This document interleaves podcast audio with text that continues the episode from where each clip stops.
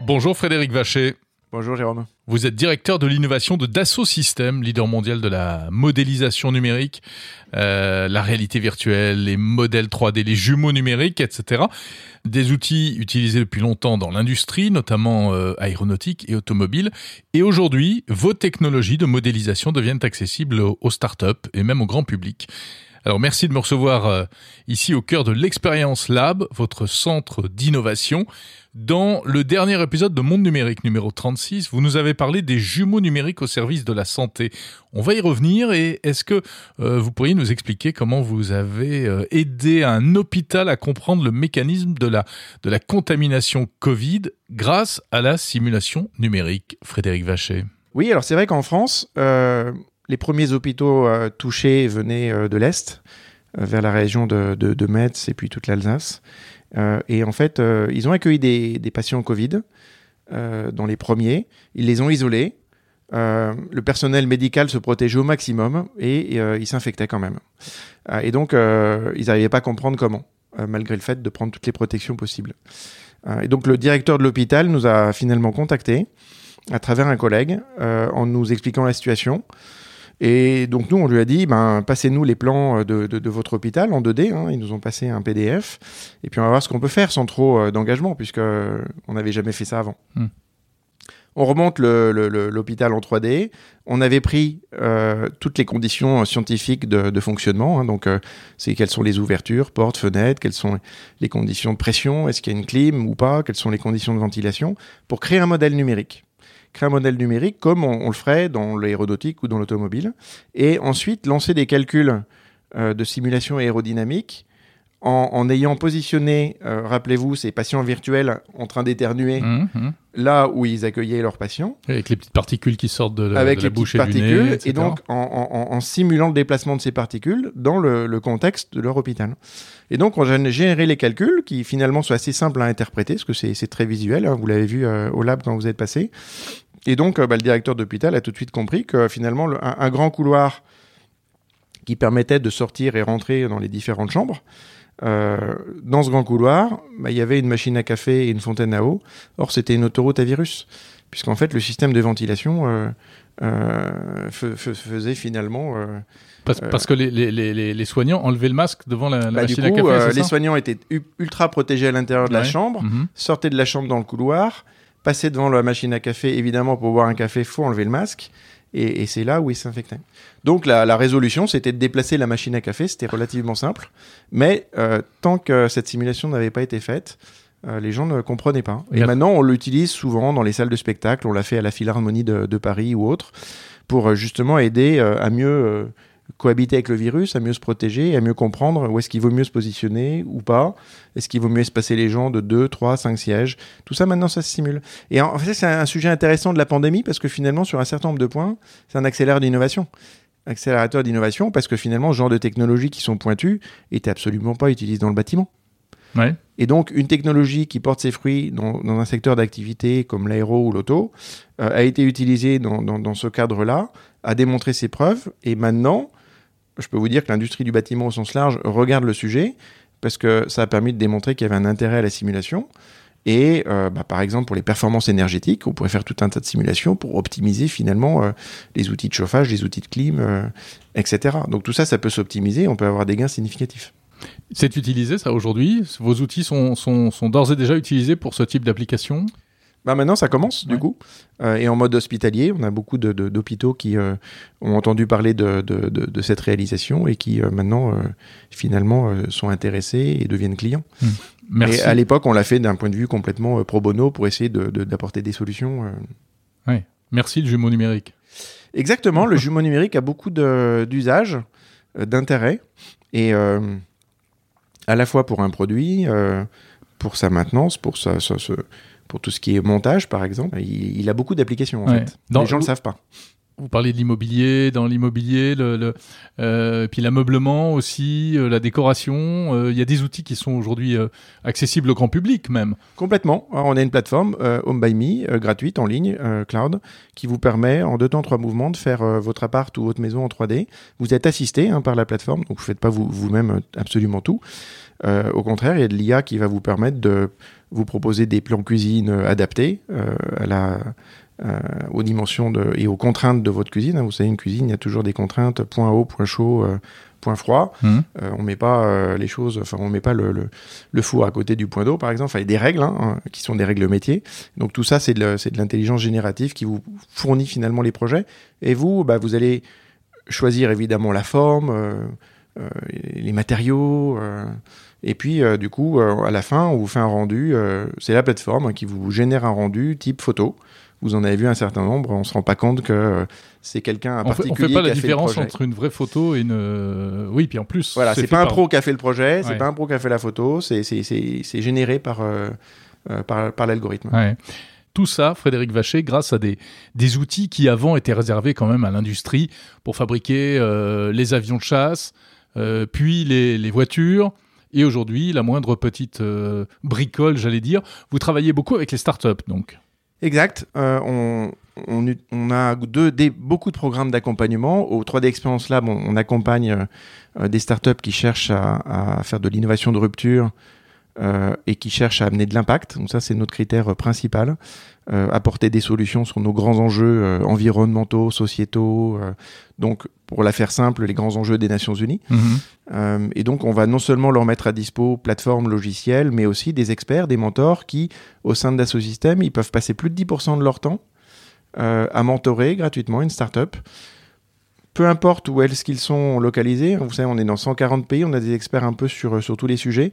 Comme tout se passe dans le cloud, on n'a pas besoin de voyager, ça peut être fait rapidement et donc ça peut aider des startups à industrialiser, à éviter des écueils, à utiliser des solutions complexes facilement et rapidement. Et donc on les amène aussi... ça peut être dans des grands salons, donc tout le monde parle du CES de Las Vegas. Je sais que vous y êtes... Oui. Vous y allez régulièrement. Absolument. Mais en fait, nous, on est aussi dans les salons professionnels, sectorisés. Et donc, ça peut être intéressant pour eux d'être affichés là. Et c'est surtout pour notre réseau, parce que finalement, on est numéro 1 mondial. On couvre 11 industries dans 140 pays. Donc, on est en capacité de connecter une start-up avec à peu près n'importe quel grand groupe. Donc je suis une start-up, j'ai un projet pour lequel j'ai besoin de faire un modèle, un jumeau numérique, de la réalité virtuelle. Je peux venir vous voir. Exact, ou vous allez sur le site web et puis vous candidatez. Et après, qu'est-ce qui se passe si je suis retenu ? Eh bien... j'ai droit à quoi ? Qu'est-ce que je vais... On vous répond toujours et il y aura toujours un programme pour vous, puisqu'on a des offres de par nos différentes marques. On a même des offres pour les makers, donc un individu qui, dans son garage, veut bricoler dans un Fab Lab. Et donc, c'est pas un ingénieur, c'est quelqu'un probablement qui apprend en faisant. Mais qui a quand même besoin de concevoir en 3D parce que peut-être qu'après il va faire une découpe laser ou il va imprimer en 3D sa pièce. Et donc on a des offres complètement en ligne à $9 par mois. Donc effectivement, avant c'était réservé à des industriels, c'était coûteux, il fallait une formation importante. Aujourd'hui, ça peut être en ligne, gratuit comme Home by Me et donc ultra simple à utiliser. Pour les enfants, on a Solidworks Apps for Kids en ligne dans le cloud et donc on va vous permettre à partir de 4-5 ans, donc pour un tout petit, de vous initier à la conception 3D à partir des formations de forme, un peu comme de la pâte à modeler. Et puis vous allez faire de la cinématique pour comprendre les mathématiques. Et puis après, vous allez imprimer votre objet. Et si je veux aller un peu plus loin, si je suis donc une entreprise, de quel type d'accompagnement je peux bénéficier si je viens vous voir ? Différents niveaux. Alors ça va du cloud, par notre division cloud Outscale, qui peut vous fournir les services nécessaires et souverains pour vous héberger. Ça peut... souverain, vous dites souverain, c'est-à-dire ? C'est-à-dire avoir une stack 100% française européenne. Donc on part pas dans un cloud américain, c'est ça que vous voulez dire ? Vous partez pas dans un cloud américain, vous n'êtes pas surveillé, c'est des clouds sécurisés, Secnum, qui sont compatibles avec les données de santé et normalisées. Et donc on est en capacité d'offrir ça, comme on est en capacité d'offrir des clouds en fonction des pays, on sert l'ensemble de la planète. Donc On a des clients américains qui veulent être hébergés aux États-Unis ou des clients chinois qui veulent être hébergés en Chine. Mais pour les clients français qui cherchent à protéger leur propriété intellectuelle, leurs assets, sur la durée, on a tout ce qu'il faut. Mmh. C'est des offres start-up de conception. Donc, on fournit du logiciel avec une période gratuite et puis des offres adaptées à leur porte-monnaie. Et puis, c'est des offres ultra complètes comme au Lab où là, non seulement on fournit tous les logiciels de toutes nos gammes, plateformes, mais aussi des experts, du savoir. Et puis, de la communication, du marketing, la totale. Mais du coup, on est très sélectif, parce qu'on ne peut pas non plus aider tout le monde. On retient à peu près une dizaine de projets par an à l'échelle mondiale. Donc, il faut vraiment que le projet soit innovant et bouleverse les choses. Apporte vraiment une... Je vous ai montré dans le lab... par exemple... Oui, j'allais vous demander, quel type de projet vous accompagnez, par exemple ? Dans tous les domaines, except tout ce qui est militaire et tout ce qui est sexe. Donc, c'est deux industries qu'on ne va pas traiter au lab. Par contre, ça peut être l'agriculture, ça peut être la mobilité, ça peut être la santé. On a beaucoup de projets sur le cancer, par exemple, sur le diabète, pour apporter des solutions. Par exemple ? On accompagne une start-up qui fait une smartwatch sous laquelle... il y a un patch qui se connecte à votre peau et donc avec des micro-aiguilles, mais qui font absolument pas mal, vont capter votre taux de glucose dans le sang et remonter ce taux, puisque le patch est connecté à la montre, à une app qui vous permet de vous alerter en cas de malaise possible. Pour les personnes diabétiques ? Exactement. Et l'intérêt, c'est que vous êtes alerté en temps réel. C'est absolument pas invasif, personne ne voit que vous avez quelque chose puisque c'est une montre, contrairement à soit faire des piqûres, soit avoir un patch au bras qui, quand vous êtes sur la plage, c'est pas super élégant. Et donc ils vont bientôt passer en production. Mais aussi dans la mobilité, on a des projets maintenant qui sortent de nos labs, puisque maintenant le lab a 6 ans et non 5, comme je croyais, le temps passe vite. Un de nos premiers projets, un drone solaire autonome. Oui. Donc l'ambition de ces jeunes à l'époque est moins jeune du reste, parce que le CEO n'est pas si jeune. On est entrepreneur à tout âge. Bien sûr. Et donc le CEO est quelqu'un Une jeune start-up n'est pas forcément faite par des jeunes. Exactement. Et moi, je trouve que le mix entre les générations est souvent très pertinent. Et donc leur idée, c'était un drone type avion pour pouvoir mettre des panneaux solaires sur les ailes et puis de lancer cet appareil en mission. De manière complètement autonome, sans aucune énergie polluante et donc aucun bruit. Et donc quand on le voit, il a deux ailes. Oui, je l'ai vu, on dirait une sorte de planeur, très élégant, très fin. Super beau design. Et donc, du coup, il fallait deux ailes pour pouvoir mettre le maximum de panneaux solaires. Donc, beaucoup de problématiques d'instabilité aérodynamique, de perturbation. Donc, on les a beaucoup coachés sur ces sujets-là. Et ils ont fait leur premier vol test il y a 1 an et demi. Le premier vol, 12 heures en l'air, uniquement avec le soleil. Et donc là, maintenant, ils travaillent à apporter des batteries pour pouvoir faire le tour du cadran, parce que théoriquement, c'est des appareils qui peuvent voler des jours. Exemple d'intérêt, faire des surveillances de côtes, des surveillances de frontières, des surveillances de forêts, pour éviter les feux de forêt en Californie, enfin en tout cas les prendre le plus tôt possible. Faire de la surveillance de pipeline. Donc, il y a énormément de pipelines. C'est à la mode en ce moment avec les tensions, des pipelines sur le gaz. Ouais. Mais il faut savoir, un pipeline, il y a énormément de fuites. Donc, soit vous prenez un hélico, ce qui est ultra impactant pour l'environnement, ce qui coûte très cher et qui est assez dangereux, beaucoup d'accidents en hélico, soit vous prenez ce genre de drone qui va du coup suivre, puisqu'il part en mission autonome, donc on lui donne une cible et une mission, il le fait. Il peut embarquer à peu près une dizaine de kilos de charge utile, donc vous mettez en dessous du drone les caméras ou les capteurs qu'il faut, et puis il revient de sa mission et il vous livre les conclusions de l'exercice. Ça peut être surveiller des lignes de tension, enfin il y a plein d'applications. Oui, bien sûr. C'est ça que vous appelez des innovations à impact ? Extrêmement impactante, parce qu'en fait, vous évitez des catastrophes naturelles, vous évitez de prendre des Falcons ou des hélicoptères pour faire juste de la mission. Donc, on va continuer à avoir de la mobilité, évidemment, pour transporter les gens et les colis. Et probablement que d'autres carburants à base d'hydrogène, on travaille aussi beaucoup sur l'aviation avec des moteurs électriques, etc. Mais là, en l'occurrence, l'idée, c'est d'aller sur un créneau où personne n'était et où le drone traditionnel, le quadcopter que vous avez peut-être si vous aimez bien faire de la vidéo de chez nos clients Parrot ou DJI, en fait, comme il faut de la batterie, vous avez constaté qu'au bout de 20 minutes, le truc, il faut qu'il revienne. C'est terminé. Donc là, il n'est pas question puis ça fait beaucoup de bruit. Enfin, il y a beaucoup de problématiques autour de ça. Donc là, je pense que la plupart des startups qui sortent s'en sortent bien, grossissent bien. Enfin, c'est vraiment beaucoup de recrutement, phase croissance, qui vont à l'internationalisation rapidement. Donc Biomodex, on parlait de la simulation d'anévrisme, ils sont installés sur la côte est des États-Unis très rapidement grâce à nous. Parce que dans la biotech, c'est sur la côte est qu'il faut aller pour démarrer. Donc en fonction en fait des besoins, des géographies, nous on peut aider. La réalité virtuelle, on n'est pas loin du buzzword du moment, le métavers. C'est quelque chose que vous explorez chez Dassault Systèmes? Alors, chez nous, tout ce qui est immersif est natif, finalement, à tout ce qu'on fait. Tout ce que vous faites dans notre plateforme peut être vu, c'est une interface, en VR, en AR, ou sur votre tablette ou votre iPhone. Et effectivement, le concept même de métavers, on est vraiment dedans, puisque nous, on permet à nos utilisateurs de créer des univers virtuels pour leurs innovations. Et donc, avec l'avènement du cloud, l'accès et la connexion à ces mondes se fait de manière beaucoup plus simple. Et effectivement, si je rajoute un casque de réalité virtuelle, je m'immerge dans le monde, où je peux discuter, rencontrer d'autres personnes autour d'un jumeau numérique. Comme la démonstration que vous présentez dans votre lab, que j'ai essayé. Donc, on met un casque de réalité virtuelle et puis on peut se promener entre différents stands et découvrir différentes réalisations, etc. Exactement. On a fait tout un monde numérique et virtuel de l'innovation où on met en scène toutes les innovations que l'on accompagne, et ce qui permet finalement l'immersion de se rendre vraiment compte. C'est important l'échelle, par exemple. Quand vous êtes face au fameux drone, le fait d'être à l'échelle, vous comprenez l'ampleur du projet. Donc l'immersion a un vrai intérêt. Maintenant, nous, on n'est pas dans le entertainment et dans le jeu vidéo, clairement pas. Nous, on est dans le numérique pour la représentation scientifique et technologique, pour conforme à la réalité. Et c'est ce que vous avez vu. C'est ce qui nous différencie finalement de tous les autres acteurs.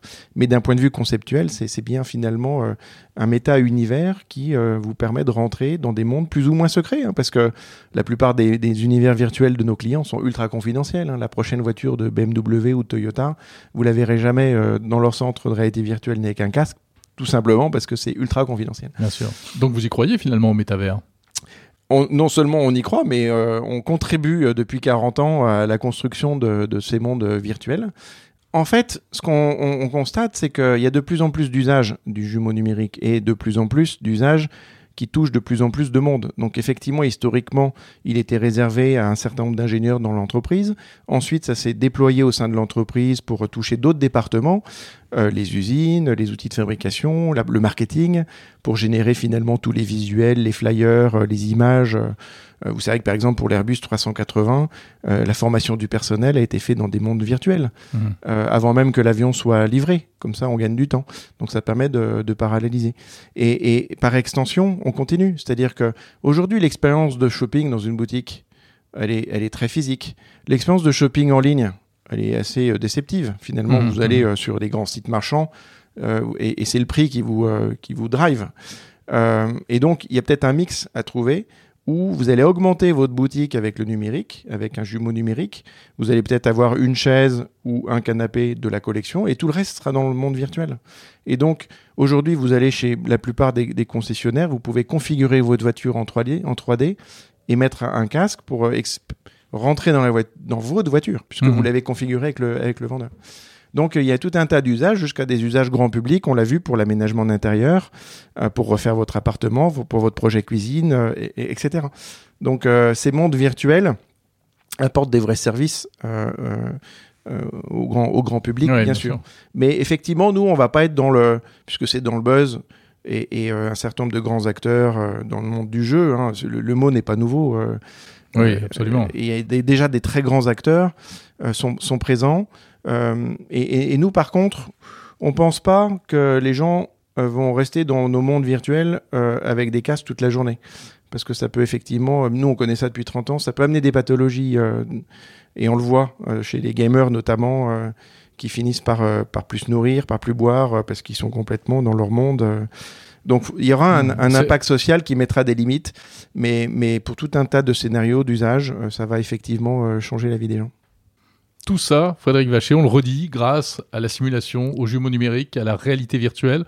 Oui, voilà, la réalité virtuelle est une façon de rentrer dans le monde numérique et donc d'expérimenter le jumeau numérique. C'est quoi les développements futurs ? Comment aller plus loin ? Parce que vous êtes déjà très loin, finalement. Alors nous, on est loin, mais nos clients ne le sont pas forcément. Donc on va avoir des différences de maturité en fonction des industries déjà, et puis ensuite en fonction des clients. Donc on peut avoir des gros clients industriels qui sont 100% numérisés de bout en bout. On peut avoir des PME en région qui le seront moins. Donc il y a déjà un travail beaucoup. On parle beaucoup d'industrie du futur, ça faisait partie d'un plan gouvernemental, mais l'industrie du futur, c'est déjà de faire prendre conscience et d'accompagner des industriels qui ne sont encore pas à ce niveau de maturité. Et puis ensuite, de secteurs, on a parlé santé beaucoup, on est au début. Dans la santé, on est au début. L'hôpital virtuel, il n'existe encore pas. Or, il y aurait un intérêt à avoir le jumeau numérique de l'hôpital pour optimiser les flux, pour optimiser les ressources, pour simuler des opérations, pour augmenter la capacité du personnel médical, du chirurgien, pour lui apporter des services complémentaires. Mais tout ça, ça va arriver. Donc dans la santé, il y a un futur qui est tout imaginé. Il faut le mettre en œuvre. Ça va prendre du temps parce que ça va. Nous, à Dassault Systèmes, quand on accompagne des industriels dans leur démarche numérique, souvent on est dans la transformation. Hein, on n'est pas là pour vous faisiez du Word, on vous file un PDF et puis on a numérisé votre processus. Non. Enfin, ou alors vous écriviez à la main et on vous fait un... Non, c'est pas... Le sujet, c'est ça, comment, avec le monde numérique, vous allez innover différemment. Donc, ça casse les codes, ça casse les métiers, ça les transforme. Hein. Mais alors, vous parlez d'impact et face à un poids environnemental aussi, tout ça. Oui, mais... C'est des ressources, c'est du cloud, c'est du... Tout à fait. Mais on peut faire le calcul. Très souvent, on est gagnant. Si on regarde le problématique de bout en bout. Je vous donne un exemple. Les objets connectés sont tous des énergivores. Ils ont tous des piles. Donc, on se retrouve avec plein d'objets, type une balance, par exemple, de Weavings. Avant, j'avais une balance mécanique. Elle n'avait aucun impact. Maintenant, je mets une pile. Ma balance est connectée. Ça m'amène des services. Mais néanmoins, il faut une pile. Donc, on cherche tout un tas de... Il faut une pile, il faut du cloud, il faut du Wi-Fi. Faut de solutions pour la rendre énergie indépendante. Et on progresse du reste là-dessus. Mais si je prends l'exemple du thermostat, j'étais avec Tony Fadell de Nest il n'y a pas très longtemps. Le thermostat en tant que tel... L'ancien d'Apple et de Google, enfin de Nest. Exact. Le thermostat connecté, il va vous permettre... Effectivement, il va travailler sur le cloud parce qu'il prend des données. Il est connecté, donc il a besoin d'une pile ou être raccordé au système de votre réseau électrique. Mais d'un point de vue global, il va peut-être vous faire consommer 40% de moins d'énergie, fuel, mazout, gaz, etc. Ouais. Donc l'ardoise globale, elle est ultra positive. Et ça, vous le modélisez ? Et ça, on est en train de le modéliser, exactement. C'est-à-dire que pendant encore un certain moment, même mon drone solaire, on a des convictions que l'impact est positif et qu'on va vraiment avoir un bilan meilleur, mais je n'avais pas de certitude scientifique. Et maintenant, ce qui m'intéresse, c'est d'en avoir des certitudes scientifiques et on commence à mettre sur le marché des offres qui vous permettent, dès la phase du design et de conception, de comprendre votre empreinte. Si je prends ce matériau-là ou celui-là, si je prends ce procédé de fabrication ou celui-ci, quel va être mon impact, moi, ingénieur, sur l'environnement ? Parce qu'il faut savoir que pour la plupart des produits qui nous entourent, 80% de l'impact, il a lieu à la conception. Et si la conception est mauvaise, c'est toute la vie du produit qui va, du coup, générer... qui va avoir un poids... Une pollution, d'un point de vue recyclabilité, etc., qui aura un poids. Ouais. Donc, maintenant, il y a une prise de conscience globale. Je pense, on peut tous constater autour de nous que la prise de conscience est là. On n'a pas forcément les outils pour arbitrer. Ça peut être... Alors après, vous avez soit des dogmes écologiques ou politiques. Chacun peut avoir sa vision des choses. Mais par exemple, est-ce que l'électricité et des voitures électriques en ville, c'est bien meilleur qu'un petit moteur thermique bien réglé et optimisé ? Je ne suis pas sûr. Parce qu'à la fin, il faut des centrales pour alimenter tout ça. Et puis, de toute façon, la pollution, vous savez, peut-être pas... Mais les particules fines, on parle souvent du diesel, mais les pneus sont très impactants, puisque des études américaines ont prouvé que dans les particules plastiques qui sont dans l'océan, qui plongent, c'est 80% le pneu. Oui, c'est incroyable. Qui roule depuis des années et des années. Donc, ce n'est pas d'aujourd'hui, mais parce qu'il y a du frottement. Et dès que vous avez du frottement, vous avez des particules. C'est comme ça. On ne peut pas faire du frottement sans particules. Donc, le sujet, c'est d'être en capacité de simuler avec l'ensemble des données du projet votre empreinte. Et là, après, vous pourrez arbitrer et en toute conscience. Alors qu'aujourd'hui, c'est plutôt des spéculations. Est-ce que vous pouvez modéliser des choses plus abstraites que des produits comme ça, concrets ? Je pense par exemple à la 5G. On s'est beaucoup interrogé sur l'impact environnemental de la 5G. Est-ce que ça rentre dans le cadre d'un jumeau numérique? C'est possible? Ah, mais c'est fait. Et c'est, non seulement c'est possible, mais c'est fait. Ouais, mais c'est-à-dire que les ondes électromagnétiques sont simulées. Donc, votre smartwatch, votre téléphone, je ne donnerai pas la marque, puisqu'ils sont clients, ils utilisent des outils de simulation pour optimiser et faire en sorte que l'impact, en tout cas sur l'homme, soit le moindre possible. Oui, là vous parlez de l'effet sur la santé, en fait. Sûr, oui. Bien sûr. Mais et sur l'environnement, et les industriels le font. Hein. Après, et là aujourd'hui, ils ont des outils de simulation qui leur permettent de réduire. S'il y a effet néfaste, je ne pourrais pas dire, hein, je ne suis pas compétent sur le sujet, mais en tout cas, ils peuvent simuler pour optimiser. C'est toujours ça, la simulation numérique. Hein. Elle est là pour, dans un monde virtuel, où quand vous faites des erreurs, l'impact est faible. Hein. Vous allez tuer personne, ni rien polluer. Mais vous allez pouvoir boucler et optimiser votre projet, votre concept, jusqu'à avoir la meilleure performance. Puis souvent, c'est un trade-off. Mmh. Mais vous parliez de est-ce qu'on peut modéliser autre chose? Oui, on peut modéliser un process. Un process complexe se modélise et s'optimise. Par exemple les chaînes de logistique, un aéroport. Un entrepôt d'un gros distributeur en ligne peut utiliser nos solutions pour optimiser sa chaîne de logistique globale. Et on parle d'algorithmes qui vont traiter des dizaines de millions de pièces, quoi. Donc on parle de données massives. C'est vertigineux et c'est fascinant. Merci beaucoup, Frédéric Vacher, directeur de l'innovation de Dassault Systèmes. Merci d'être venu jusqu'à nos labs. J'espère qu'on vous a fait rêver et que la French Tech, finalement, au coin de Paris, peut aussi avoir un avenir. Nous, on est vraiment dans le numérique et la tech pour un monde meilleur. Hein. C'est ça qui nous anime. On a bien compris le message, en effet. Merci beaucoup. Merci.